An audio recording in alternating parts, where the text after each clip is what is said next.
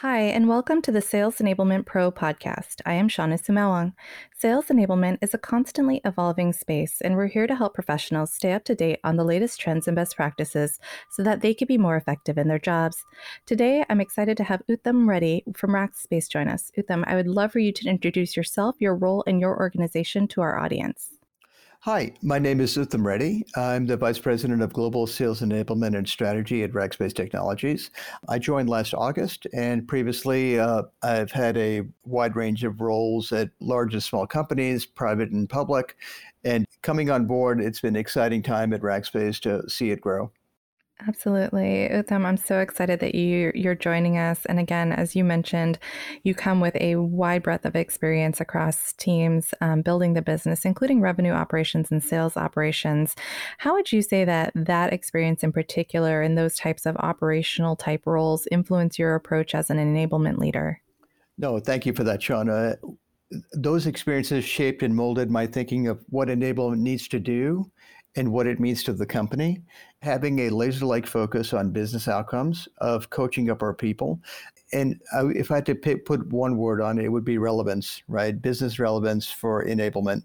Enablement isn't just about training, what it used to be. Enablement is just that it's truly making our customer facing rackers, you know, whether it's customer success or client executives, making them successful and the the roles that I had previous to Rackspace, running the business and owning a P&L and being a chief operating officer, uh, help inform business relevance to everything that we do. Absolutely, absolutely. Now, given your experience as an operations leader and a member of the C-suite, what advice would you have for sales enablement practitioners in in how to build alignment with their executive leaders to maximize the impact of their efforts? Again, awesome question. I start with the end in mind. So I do it, my approach is really cascade. So I start with the company goals. Rackspace wants to become X, Y, and Z. What are my stated goals? And I work backwards to what is the overall strategy for the company from our CEO and our executive leadership team? And then underneath it, hey, what what role does enablement play to align with these things? So it's having the alignment all the way from the company goals all the way down to our frontline racker. And doing the stakeholder management and making sure that everything that we're doing informs you know the thing above it and as long as those things are in full alignment we're going to be successful Absolutely. Now, on that note, in a recent panel discussion, you shared your best practices on measuring sales enablement outcomes. In your opinion, what are some of the core metrics that listeners should be tracking in order to make sure that they're demonstrating business impact? Oh, again, I love this question because back to relevance and business impact, the things that we look at and I report to quarterly with our board of directors specifically is really are we effectively attracting the right talent into sales and are we onboarding them successfully and are we ramping them productively? So, what does that mean? We're looking at everything on a quarterly basis around everything from time to first sale uh, as well as average deal size, time to second sale, average pipeline created. And so these are applied outcomes of everything we're, we're reinforcing in enablement. And so again, tying back to am I helping a racker that's customer facing, carrying a quota? Am I making them successful quickly? And so we maniacally measure this stuff. We do 90 day check ins, we do 180 day check ins with not only the sales manager, but the individual themselves. And so we're always continuously improving, continuously learning, close up feedback on the effectiveness of our enablement programs. I love that. I think that's fantastic. Now, I'm hearing from a lot of sales enablement practitioners that a lot of their organizations are coming to them understanding, you know, what is it that enablement can do? What are the initiatives enablement can do to help our organization kind of protect and preserve our, you know, the positive elements of our culture, particularly, you know, in the past years, everything shifted to virtual. So I wanted to ask you a question just as a bit of a follow on to that around, you know, from your perspective, you know, what are the things or initiatives that enablement can put in place to help organizations both preserve positive culture as well as to potentially even enhance it amongst revenue teams? No, that's a terrific question. It's like, and it's hard. I'll tell you, with uh, 15 months of COVID and remote work, sellers that are used to being in front of customers physically and having to adapt to virtual, and and being able to had that sales and winning culture, customer face culture without actually physically meeting someone has been a challenge, I'll tell you. And Rackspace is a, you know, the culture here is very customer obsessed and they're very interpersonal. Everyone's used to being in the headquarters or traveling and being in front of customers. And it was a very strong adjustment for the enablement team to get creative around virtual and keeping connected with sellers because uh, maintaining that that sense of teamwork and camaraderie while still engaging people productively in Zoom was definitely something that we had to work on. And uh, some of the things that we did on our side was we tried to make it more fun, especially since everyone was working from home.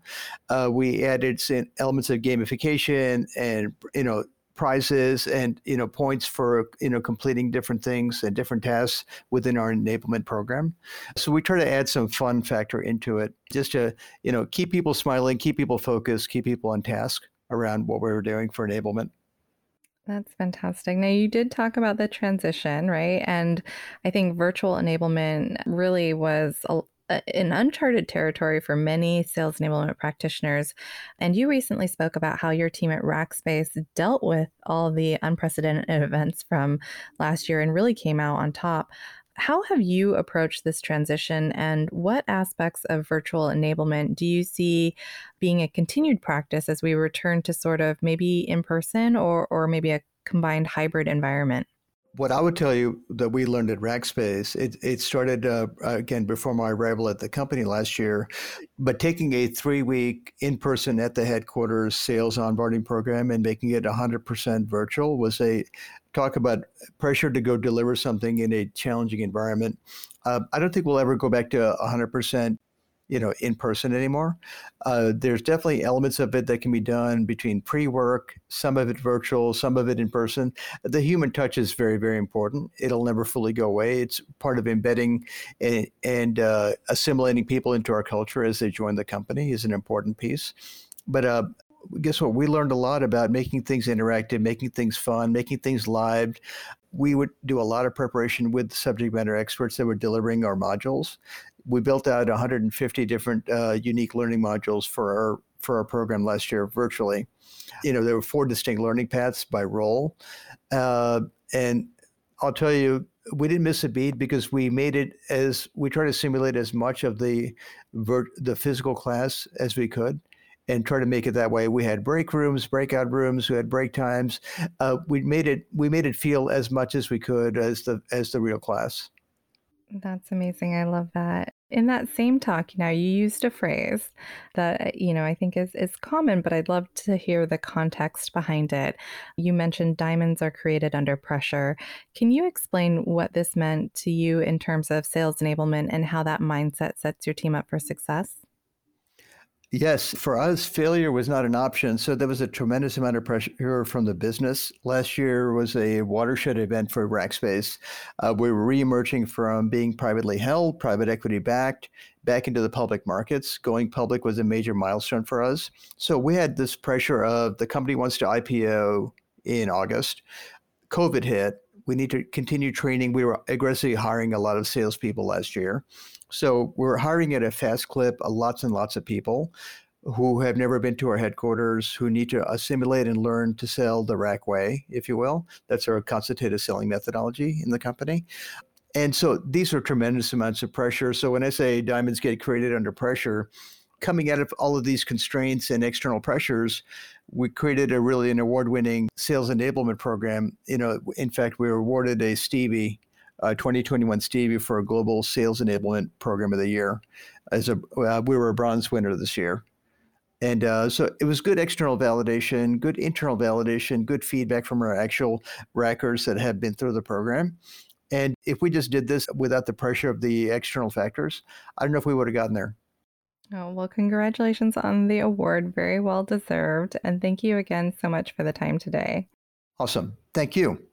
To our audience, thanks for listening. For more insights, tips, and expertise from sales enablement leaders, visit salesenablement.pro. If there's something you'd like to share or a topic you'd like to learn more about, please let us know. We'd love to hear from you.